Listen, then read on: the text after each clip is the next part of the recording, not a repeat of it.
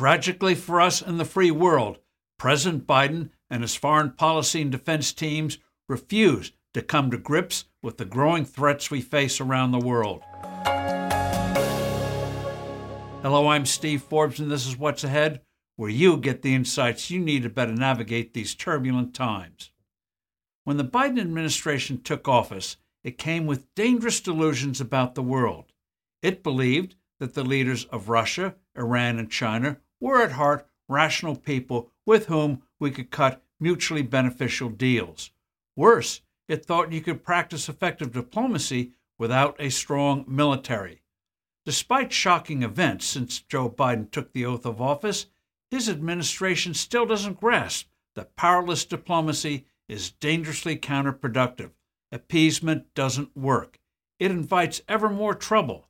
The time for fantasies of a world that resemble Mr. Rogers' neighborhood is over.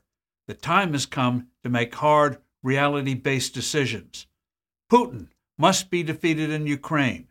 The atrocities Russia has committed there are as ever bit as dreadful as what Hamas did on October 7 against Israel, including the kidnapping of literally tens of thousands of children.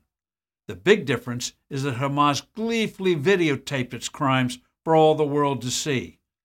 Putin hasn't hit his goal of effectively recreating the old Soviet Empire and making Moscow the dominant power over Europe.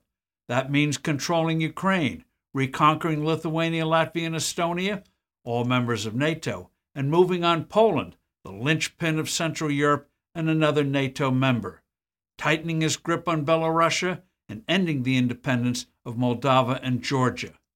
Ukraine could have expelled the Russian invaders last year if it had been given the necessary weaponry. Kiev should be provided these weapons now to get the job done. The White House should also come to grips with the necessity that the only acceptable outcome in the Middle East is Israel totally destroying Hamas.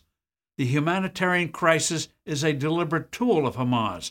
The quicker it is annihilated, the faster aid can come to the civilians there. Biden's call for a ceasefire plays right into the hands of Hamas.